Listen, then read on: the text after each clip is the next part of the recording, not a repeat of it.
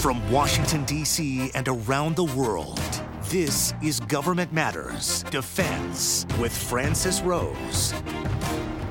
Thanks for watching Government Matters, the only show covering the latest news, trends, and topics that matter to the business of government.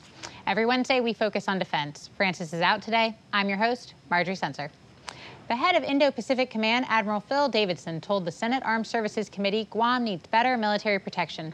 He pushed for an Aegis Ashore system to counter a potential missile attack from China. Defense News reports Guam would be key to responding to conflict in the Asia Pacific region. The Zumwalt stealth destroyer just passed its rough seas testing. The ship faced 20 foot seas in the test and didn't exceed motion criteria limits. Defense News reports the next step will be replicating the test on a model in a wave pool. The F 15EX won't need to complete full survivability testing. Waiving the requirements means the Air Force could save $108 million and a year's worth of testing.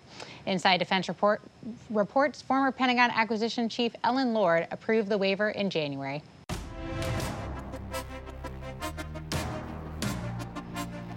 The National Security Commission on Artificial Intelligence has new recommendations for applying the technology to defense. The Commission says the most compelling reason to accelerate AI is that machine analysis is more likely to anticipate the next attack. Elaine McCusker is a resident fellow at the American Enterprise Institute. She's former acting Undersecretary of Defense Comptroller. She's writing about artificial intelligence in C4ISRnet. Thanks for joining me, Elaine. What were some of the Commission's recommendations for AI applications in defense? So the commission's report actually covers a lot of ground. It's almost 800 page report. But I've got basically three takeaways. Uh, first, AI will be in everything. The commission notes that AI will be incorporated into virtually all future technology. Or more simply, they say it will reorganize the world. So it's easy to recognize the national security threats and opportunities embedded in this conclusion. Second, we need to treat data security as national security. The report notes that the entire innovation base supporting our economy and security will leverage AI. This is behind the Commission's very broad strategy that recommends the reorganization of the government. Third, the Department of Defense is not set up for success in resourcing AI. The Commission says that, quote, unless the requirements, budgeting, and acquisition processes are aligned to permit faster and more targeted execution, the U.S. will fail to stay ahead of potential adversaries. This blunt conclusion demands attention and emphasis, emphasizes the urgency of updating the way we do the department's budget and the way it's funded. I think that third piece sounds like quite a, a, heavy lift for, for DoD. What do you think the DoD needs to do to start to to um, accommodate these AI capabilities to start to ad- adapt itself? So, in order to take advantage of the possibilities offered by AI, the department needs to do quite a number of things, including mature the technology itself and the digital infrastructure to enable it, solve manufacturing challenges related to microchip production learn to integrate AI into systems and processes, including intelligence. Develop policy direction related to what choices to delegate to intelligent machines, in what circumstances, and for what reasons. Shape and train the workforce, and adjust how we work with universities, the private sector, allies, and partners. And my favorite, modernize the way we buy stuff, which will which is almost important as how much we spend. This last one is central. DoD and Congress need to work together on speed, flexibility, and responsiveness in budget and buying. We have to break through political logjams related to budget agreements and annual appropriations. I don't think China has to deal with continuing resolutions. We have to compete in time. For endeavors like AI, we need to be able to move quickly, try things, determine what works, and what does not work, and try again. To do this, we need to modernize how we resource DoD. The problem statement is pretty straightforward, and we can see evidence of it all over the place. The Department of Defense resourcing structures or their appropriations accounts date back to the 1942 Appropriations Act. They're not responsive to modern joint program planning and execution, and they don't provide the necessary cost visibility for management and oversight. In some ways, DoD is currently operating in the worst of worlds where it follows a slow, inflexible planning, programming, budget, and execution process. And it also produces this avalanche of information to, ju- to explain and justify the budget to Congress. And yet, Congress consistently complains that there's not enough transparency for it to do its oversight. So now is the time for Congress and DoD to work together to fix this. As you note, uh, clearly you know a lot about the budgeting process. This is not something that DoD can just uh, unilaterally fix. Um, what's your sense of, of, Congress understanding perhaps the issues here and, and, and maybe wanting to make some changes? I mean, I think they're going to be motivated. If you look at just the recent uh, National Defense Authorization Act, I think there's something like 81 times in that bill where they mention how unsatisfied they are with the level of budget justification documents or detailed acquisition plans or um, any number of things that they actually really need to do their oversight job. And so I think they're going to be open to this, but I think it has to be a partnership because you have to have um, you sort of some element of trust in order to do new things. And the kinds of things that I think the department and Congress should work together on are, you know, maybe trading off some flexibility in the budget and a new way of doing the budget for real-time information. And I think the department's getting to a point, you know, based on the work on the audit and and some other things they're doing on data analytics, where they might be able to provide that we've seen DoD um, make some changes that to show that they understand that maybe buying software or other technology is different than buying hardware. You know, buying airplanes or, or tanks. Um, do you think that they're going to see some benefits there in connection with artificial intelligence? Will that help the way that they're trying to to buy or budget for AI? I think it absolutely will. I mean, you know, AI really requires that iterative approach I discussed earlier. And during the um, the last uh, request from DoD to Congress, they asked for this pilot program on like nine um, software programs that would essentially um, kind of not be stuck with a color of money. So you wouldn't have to just march from RDT research to procurement to sustainment. You would be able to kind of go back and forth, which is how these things develop. And Congress approved this. And so I think that that pilot is a really great start in looking at a different way to do these these things. And it's going to be really important that um, you know the department is able to demonstrate that it can provide visibility while doing that. And honestly, some of that step in the um, original pilot was AI related. It sounds like you think these pilots. Um, could be pretty important in terms of if they're successful, that will maybe suggest we can we can successfully do more of this. Do you think that's fair? I do. And I think, I mean, as much as I would like to see some like rapid, drastic changes, I think we have to do two things in parallel. We need to run the pilot programs, and then we need to do also a deeper dive into some of the root causes of what is stopping us from moving quickly and figure out what we need to do about it. And I think we need to stay away from sort of narrow either or choices. Um, but this is going to require some cultural changes as well. You, you, mentioned that in, in your piece. Um, uh, the cultural change, in some ways, feels um, you know pretty daunting. Do you think DoD is starting to take that on? Uh, what are the challenges there?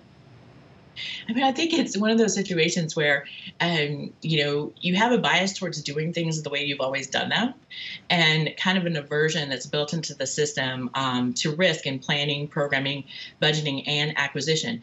And there's in, inflexibility and time lags inherent in each one of these processes. I mean, the, the resourcing is not set up for fast, iterative approaches, and so we need to help our workforce so that they have the right skill sets, and we and we also need to redefine what is failure and what is success to encourage them to take that kind of risk.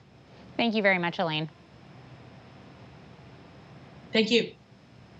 You can find her piece at govmatters.tv slash resources. Up next, tackling the biggest threats in space. Straight ahead on Government Matters, how the U.S. can counter anti-satellite technology. You're watching WJLA 24-7 News.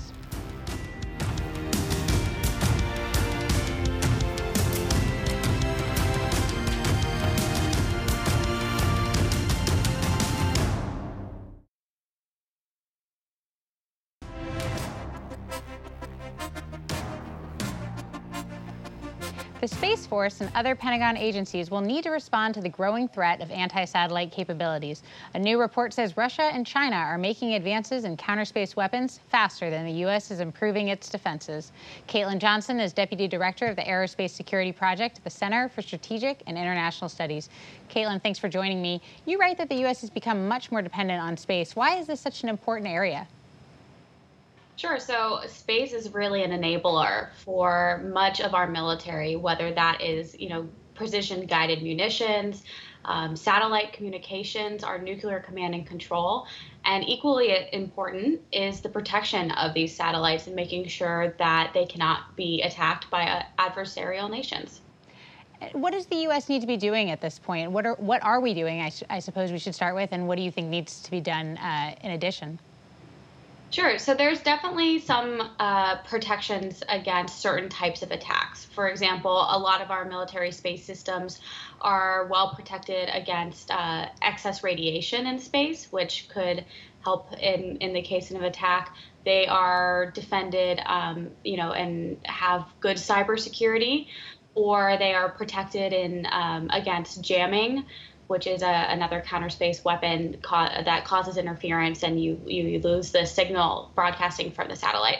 However, these protections are really uh, just the start of what we could be doing to better, um, you know, protect all of our military satellites, not just the couple that the military has protected thus far. And these protections don't even extend to um, commercial satellites that the military buys um, services from.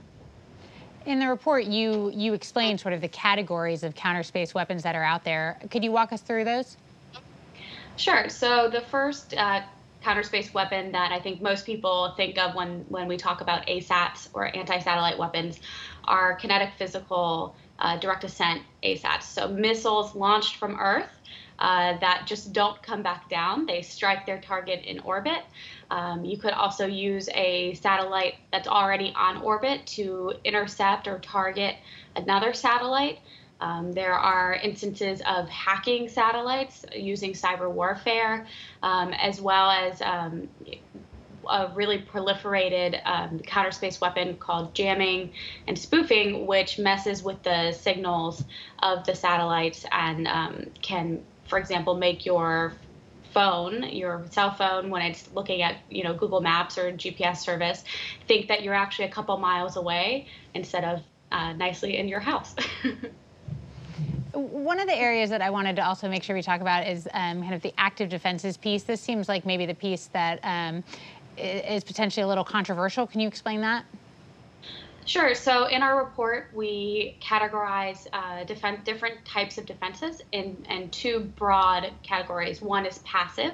So these are things like hardening your software or building in cyber, you know, security capabilities, um, proliferating satellites, which is something that the Space Development Agency is looking into. The other, as you mentioned, Marjorie, is active defenses. And so these are much more controversial because they kind of uh, are in this gray area of are these a counter space weapon or are these actually defensive um, defensive technologies to protect satellites. And so, a great example of this is that France recently came out publicly and said that they are looking to build bodyguard satellites for their high value assets. And these satellites would be in orbit near this high value asset and perhaps even have a what is called a shoot back, but basically a projectile that would shoot off the satellite and target an incoming warhead, so that um, you know the the actual satellite that they're trying to be protected could move out of the way, um, or that the the warhead just wouldn't make it to it. Um, as you can see, this is also kind of falls into our our counter space weapons category, and so I think as we talk about um, how to build better norms of behavior, maybe have some international regulations on arms control in space. This gray area of is it a defense or really is it a weapon um, is going to be really hard to navigate. Yeah, absolutely. Uh, let's also talk about the, the report's recommendations. What did you suggest there?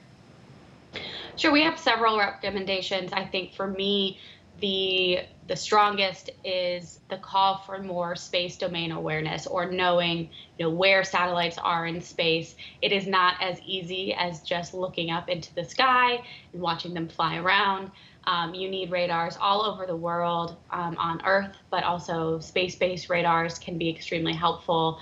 Um, currently, we have you know decent tracking services with uh, the the U.S. military in the Space Force.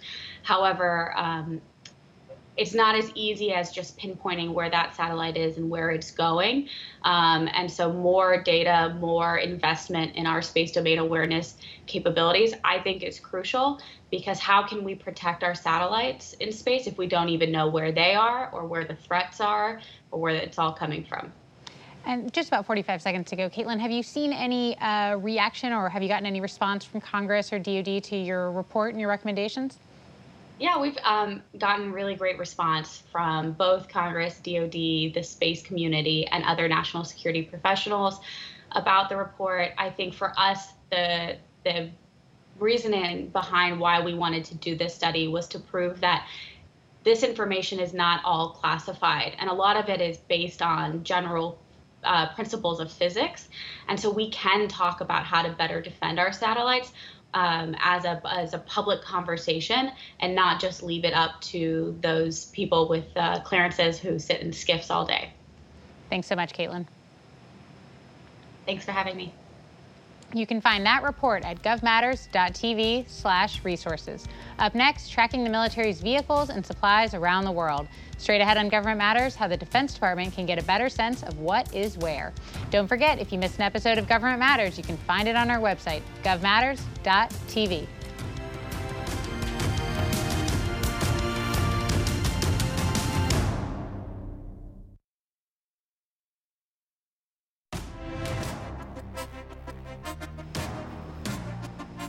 The Defense Department tracks the locations of its combat vehicles, supplies, and spare parts around the world. A new Government Accountability Office report says DoD could do more to get an accurate picture of its prepositioning programs.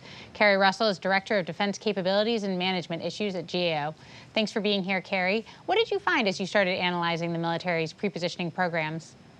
Well, we looked at two things with this report. We first looked at the status of the prepositioned programs within each service and then across the globe and found that there were some significant shortages in uh, some of the stocks that were maintained, um, which can obviously has a risk towards readiness. Um, the good thing is the department is taking a number of mitigation steps to uh, try to address those and additionally uh, is, uh, is assuming risk where appropriate.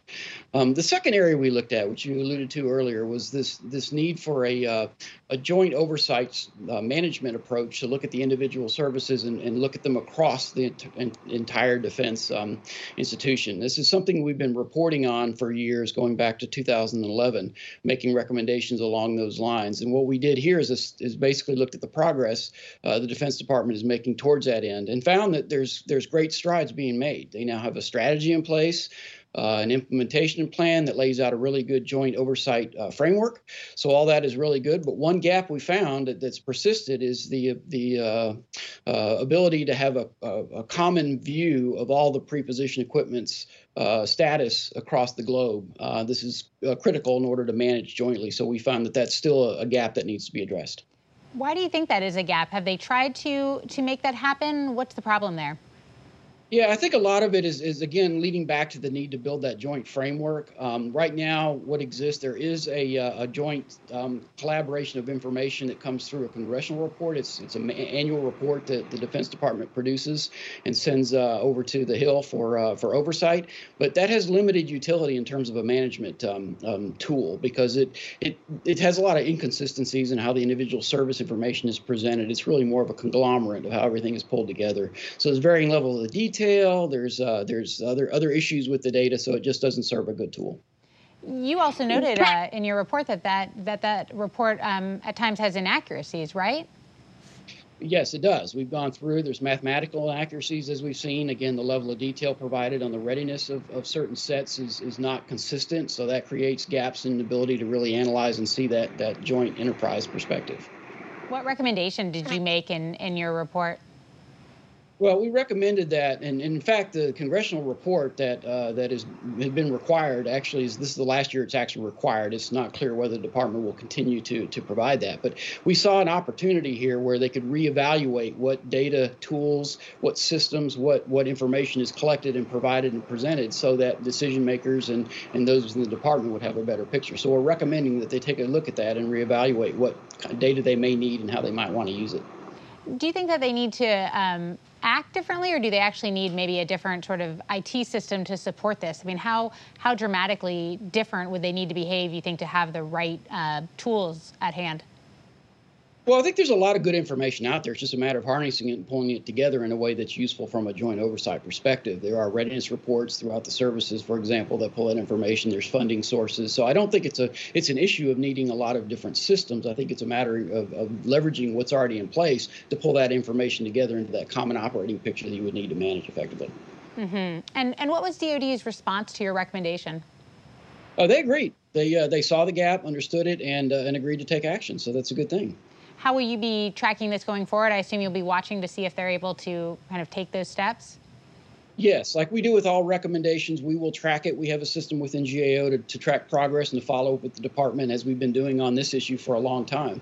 And so we will continue to update it and track it. And once they've they've met the actions, done what we think needed to be done to address the recommendation, we'll close it out. And you mentioned that there are some some gaps there. Do you think better tracking, um, you know, what are the benefits there? Would it help it address perhaps some of the, the gaps in their pre-positioning?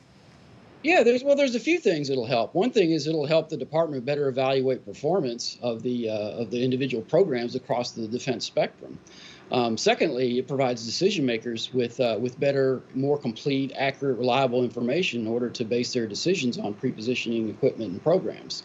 And, uh, and finally, it, it, presents an opportunity to gain efficiencies and to reduce some potential duplication, which can exist in the case of common items like medical supplies and equipment, for example, that might be common to all the services, but yet they're being procured, stocked, managed, inventoried all separately. And of course, that fragmented approach creates an inherent risk of, of duplication and inefficiency. So having that information available to manage that can, uh, can potentially create those efficiencies.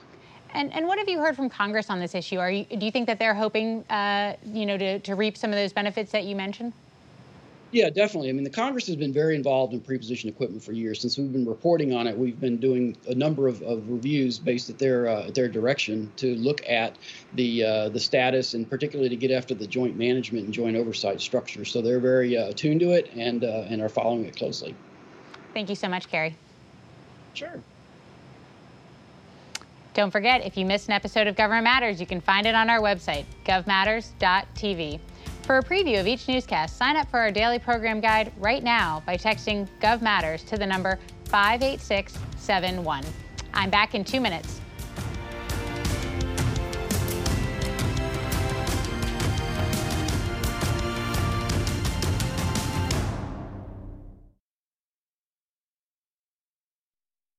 That's the latest from Washington. Join us weeknights at 8 and 11 on WJLA 24-7 News and Sunday mornings at 1030 on ABC 7 to stay plugged in on issues that matter to the business of government. Thanks for watching. I'm Marjorie Censer. Thanks for listening. Our daily program is produced by Cherise Hanner and Ashley Gallagher. Christy Marriott leads our technical crew. Our web editor is Beatrix Haddon. Government Matters was created by George Jackson. Visit govmatters.tv for articles, videos, and more, including our first feature length documentary, The Dawn of Generation AI. Government Matters is recorded at WJLA TV in Washington, D.C. Copyright Sinclair Broadcast Group.